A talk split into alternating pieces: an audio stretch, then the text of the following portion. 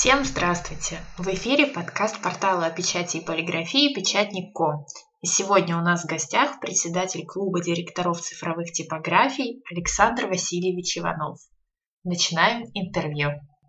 Хотелось бы, чтобы вы рассказали немного о себе, как вы связаны с отраслью полиграфии для наших слушателей. Ну, вообще существует э, уже изданная книжка «Записки Да, полиграфиста». полиграфиста. Там это все уже рассказано.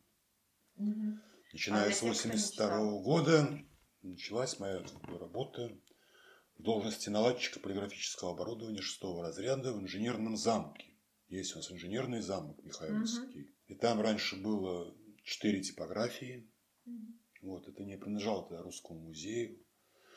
Это была, в общем-то, такая вот концентрация НИИ различных. Там был центр научно-технической информации. Раньше в Советском Союзе были такие центры, которые обеспечивали. Не было интернета, ничего этого не было, сотовой связи не было. Информация распространялась печатным образом. Отсюда потребность, конечно, была высокая в оперативной печати. Мгм. Да. Туда меня и взяли на работу именно сразу наладчиком. Хотя оборудование это первый раз в жизни не увидел. Вот. Естественно, пришлось всему учиться самому, и там я проработал 7 лет. Освоив профессии печатника, электрофотографа, копировщика печатных форм и так далее. Потом грянула перестройка, и была организована мной первая частная типография в Санкт-Петербурге. Самое первое, до нее не было.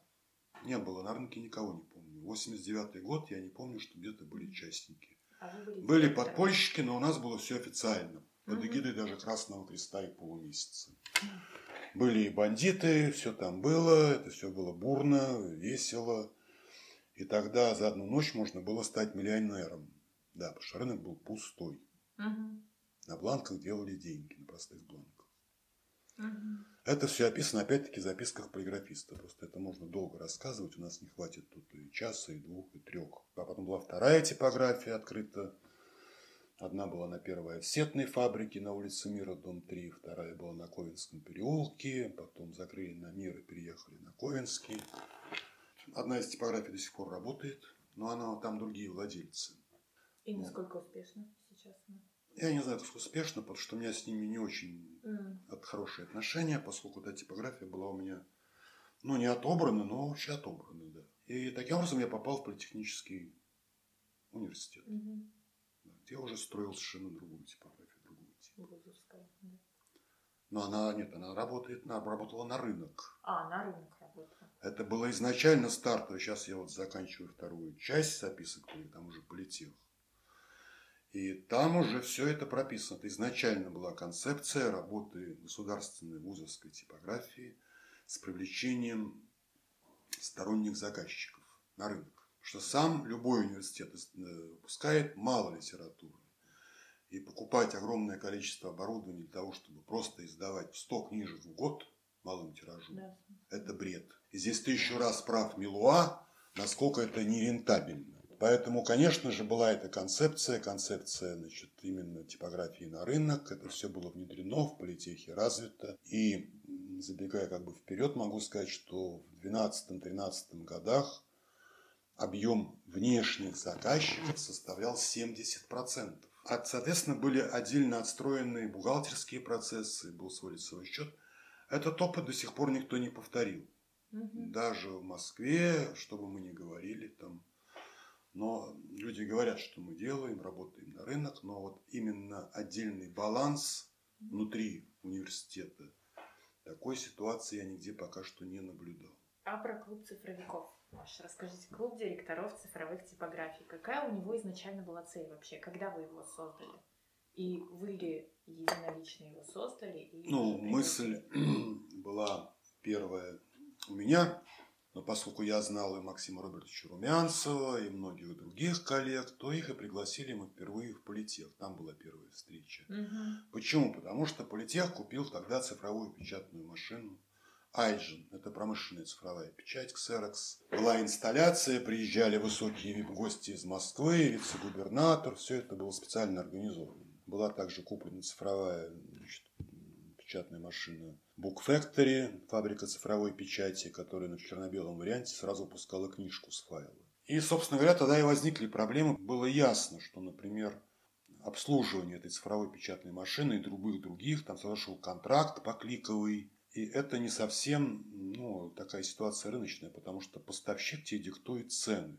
Более того, поставщик как бы доминирует, потому что оборудование ты покупаешь, например, конкретной компании, твоего же Xerox. Конкретно чернила. Конкретно, значит, тонер, конкретно все это. И мы всерьез были обеспокоены тем, что вот завтра, вот сегодня у тебя клик стоит 2 рубля 20 копеек, завтра поставщику захотелось денег больше. И он вдруг начинает стоить 3 рубля. Чтобы как-то противостоять этой ситуации, мы договорились на первом собрании клуба директоров цифровых типографий, он был так назван, цифровиков, что мы вот начинаем эти интеграционные процессы объединительные, чтобы нам совместно противостоять, потому что одно дело поставщик имеет дело с конкретной типографией. Другое дело это 20 типографий, которые вдруг завтра скажут, слушайте, ребята, вот нас не устраивает ваша политика, мы готовы, мы будем добиваться своих целей. И, собственно говоря, что и произошло буквально через год. Впервые клуб собрался, если мне память не изменяет, в девятом-десятом году, точнее в десятом, скорее всего, да. Буквально через полгода мы пригласили на заседание, выступила одна из типографий, который использовал оборудование Hewlett Packard HP. У них были претензии.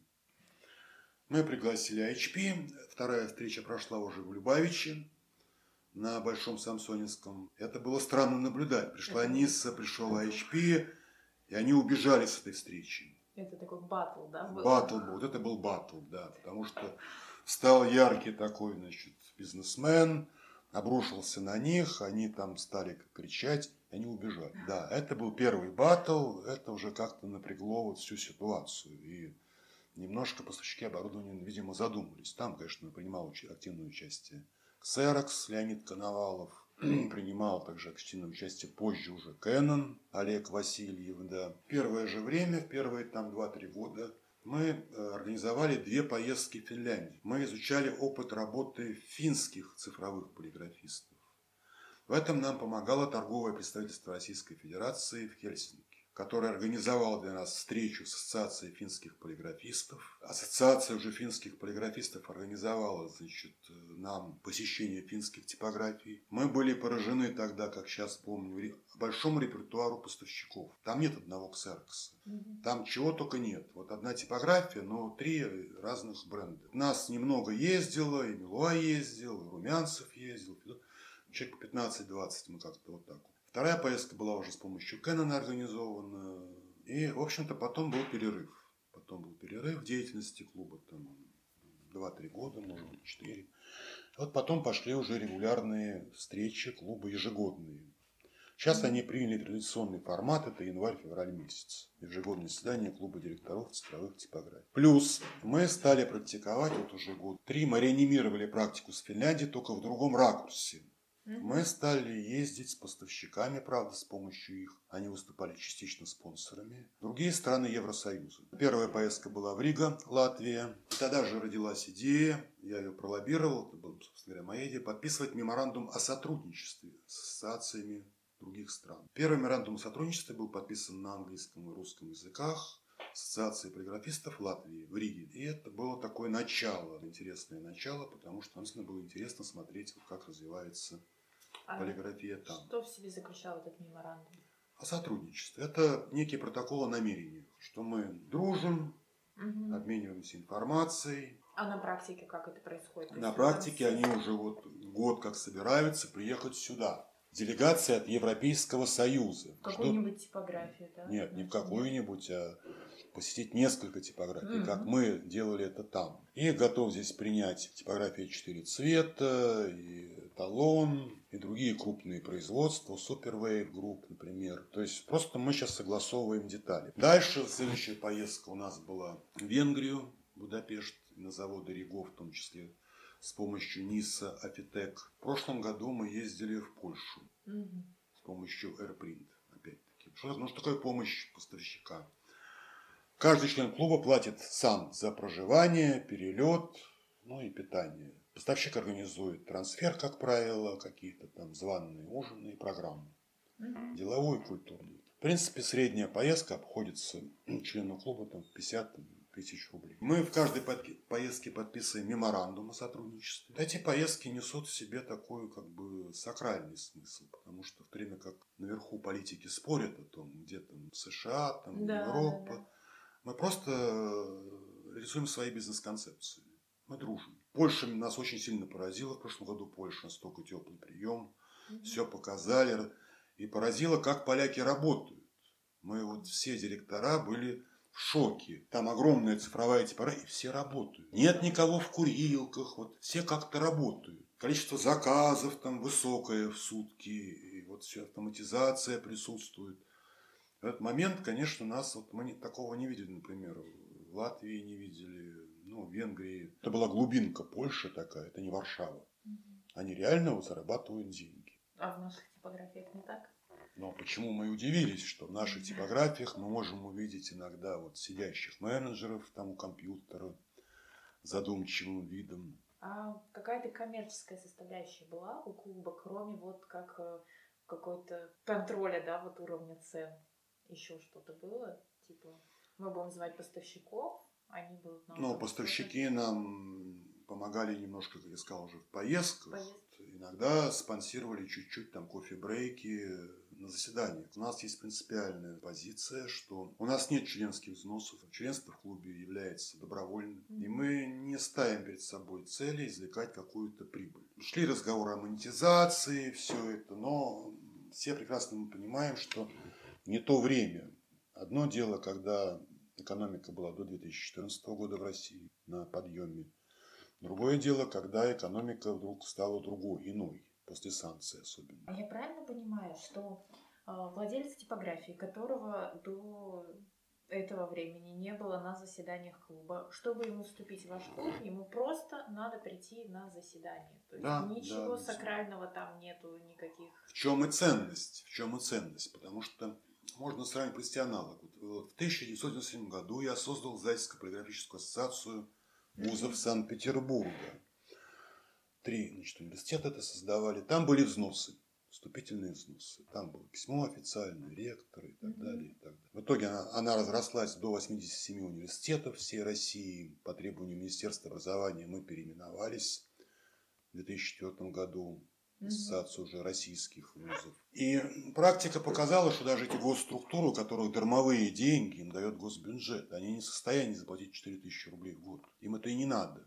Более того, там сплошной был цинизм. Я вспоминаю эти наши все разговоры, поскольку ассоциация это проводила в декабре каждого года огромный семинар трехдневный в особняке Кочубея Пушкине, в Федеральном центре подготовки руководителей. Там были общие собрания как членов ассоциации. И э, люди говорили примерно так, почему диктора издательств, типографии вузов, что ну, Сасич, ну мы же от вас все знания уже получили, за что мы будем платить? За что нам платить? Я говорю, ну не вы же платите, но все равно нам нужно идти и вкладывать. Поэтому э, люди, когда платят взнос, они что-то требуют.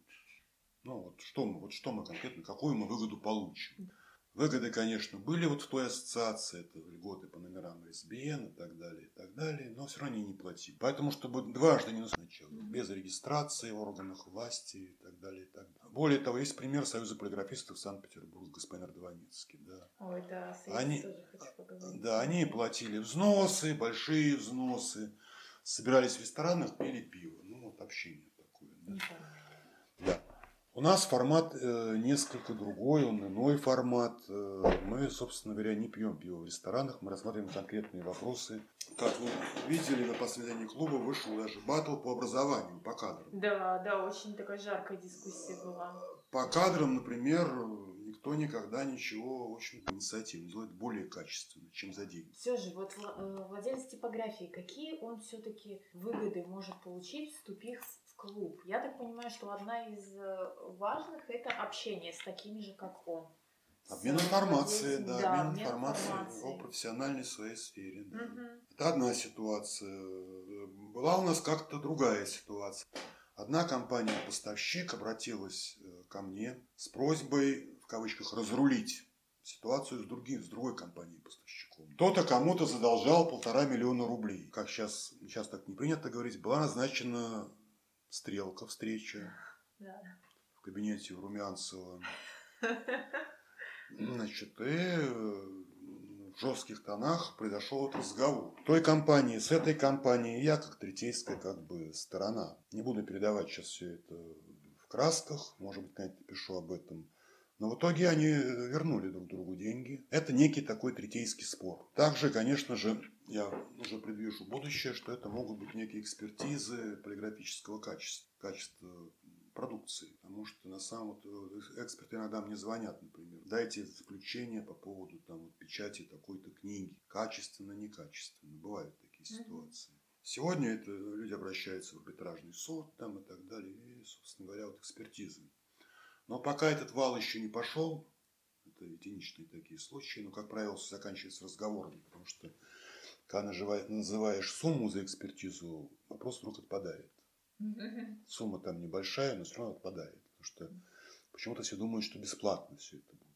Выгода, выгода, вот эм, то, о чем я говорил, например, анализ по оборудованию. Также вот многие типографии сейчас вот обращаются с чем? Вот кто-то хочет продать типографию они почему-то со мной начинают этот разговор об этом тет -тет. Вот я бы продал, продала и так далее, и так далее. Тоже это плюс как бы вот клуба, потому что кто-то хочет купить чего-то. Ну да. То есть, а вы как связующее звено такое, которое да. знаю, этот хочет, этот хочет продать, этот хочет и так далее. Много, может быть, сюжетов связанных как раз с клубом. По выбору оборудования, например, часто многие, кто не сталкивался с цифровой печатью, имеют офсетную типографию, звонят, спрашивают. Также у нас существует обмен информацией, например, по системам автоматизации. Угу. У нас есть там моноритм, есть медиасофт, есть Web2Print Pro, по-моему, Наумов, да. Мы провели даже слушания по этим вопросам в клубе, приглашением этих ребят. Послушали все, но это официальная сторона вопроса. Но есть та информация, которая осталась за кадром, которой мы обмениваемся между собой. У кого что работает, у кого не Слабые работает. Стороны. Слабые стороны. Но эта информация циркулирует в клубе. Ну, у нас есть форумы отраслевые различные. Я не имею в виду сейчас, например, там печатник, но есть и другие какие-то тоже, да? где точно так же люди сидят, задают вопросы. То есть, по сути, тоже какое-то такое комьюнити. Комьюнити, да, есть такие форумы, они живут, они процветают. Да. Но 95% э, информации там спам. Она не имеет никакой ценности, потому что рекомендует, советует кто-то такой, что вот лишь бы поговорить в сети. Такие. Это беда вот сейчас всех социальных сетей, мы, чтобы там поговор- пообщаться. А вам живое, то есть у вас упор на именно живое. А э, здесь у нас конкретика, понимаете, вот я позвонил, спросил, мне позвонили и спросили, что покупать, например, Конику Минольту или Кэнон, или Рикон. И начинается разбор плюсов-минусов. Это идет тет-а-тет. Это никто не видит.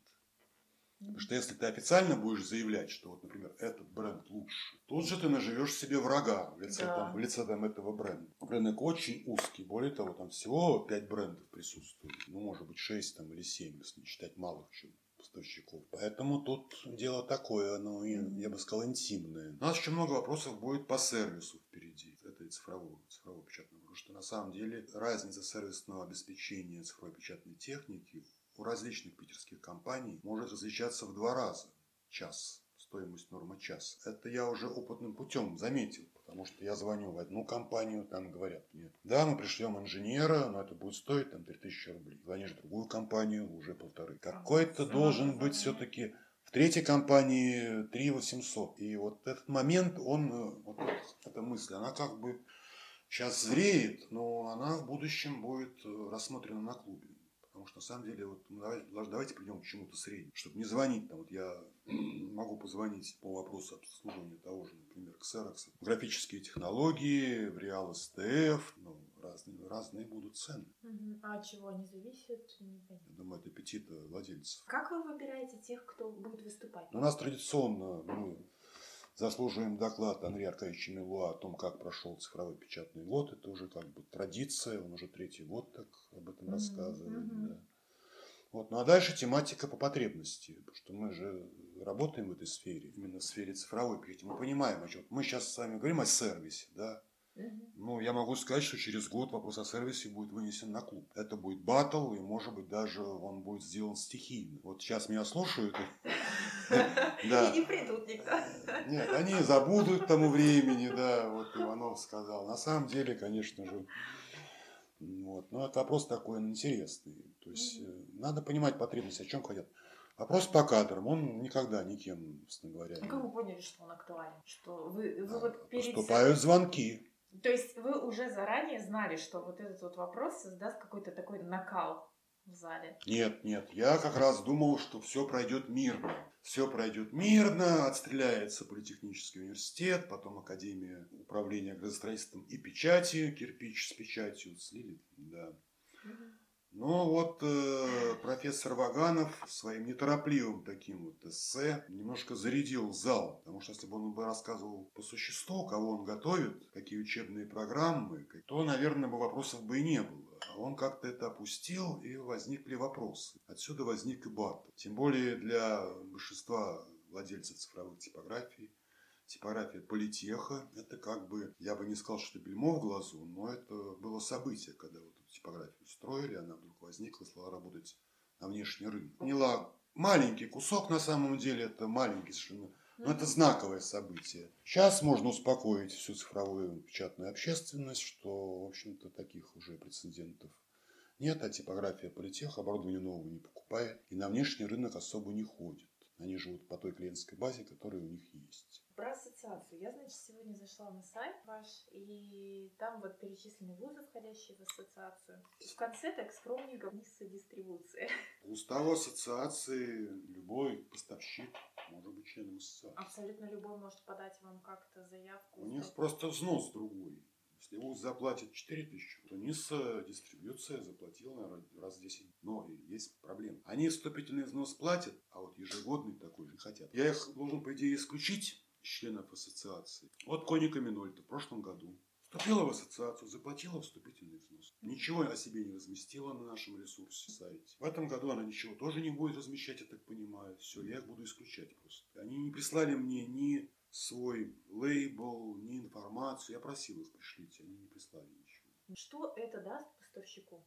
вступление в ассоциацию. Я не знаю, у него будут покупать оборудование, его будут в первую очередь рассматривать, его будут как эксперта приглашать. Нет, ну, вообще-то поставщику сейчас основная кормушка для поставщика это государственное учреждение. Ну, вот а- ассоциация, вот НИСа есть в списке в этой? Что, Есть. Ей, что ей это дает? Ну, некий доступ к каким-то информационным ресурсам. Они могут о себе писать. У, у вас на сайте? Да, все имеют право публиковать на сайте инфо. Я поражаюсь, почему они все этого не делают. Они публикуют где-то там в группе Print Network у Новоселова что, но на сайт ассоциации они ничего не ставят. А какая посещаемость у сайта ассоциации? Посещаемость у сайта невысокая, там 40, 50, 100 там, человек в сутки. Невысокая. По-разному, по-разному. Мгм. Когда пик, самая большая была посещаемость 700 человек в день, когда я публиковал письмо президенту Кэннона Ого, а с с претензией на его персонал, собственно, персонал. Тогда вышла такая немножко скандальная ситуация, это можно найти, оно есть там. Тогда взлетела сразу публикационная А давайте вот про союз поговорим с вами. Вы, вы поддерживаете инициативу создания национального